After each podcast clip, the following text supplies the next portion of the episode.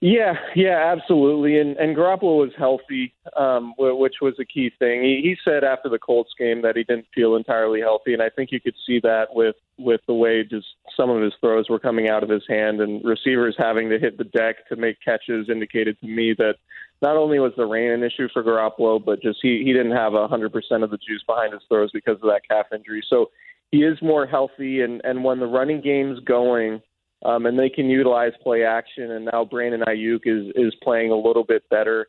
Uh, you get George Kittle back. These are all really good things for Jimmy Garoppolo. So so the Jimmy Garoppolo discussion is not about whether or not you can get good games from Jimmy Garoppolo like uh, like they did on Sunday. It's can you get it consistently um, over over the length of a full season, and can you do it enough to get to the playoffs, even if you don't have an elite defense like you did in 2019. So that's the thing with Garoppolo is can he elevate his play? Can he get better than he was in 2019? Because I think that's what the 49ers need, given they don't have all that talent on defense that they did that year. So, um, yeah, Sunday's game was really big for Garoppolo, and, and I think equally big for the 49ers was just getting everybody on the same page, whether it's the offensive line, the running game, um, getting Brandon Aiyuk back to, to playing at a higher level to where he complements Deebo Samuel, and, and with Deebo Samuel playing at the level he is – um, that's going to open things up for everybody else. So with the 49ers and Jimmy Garoppolo, I think it's all about complementary football. He's not going to be the guy that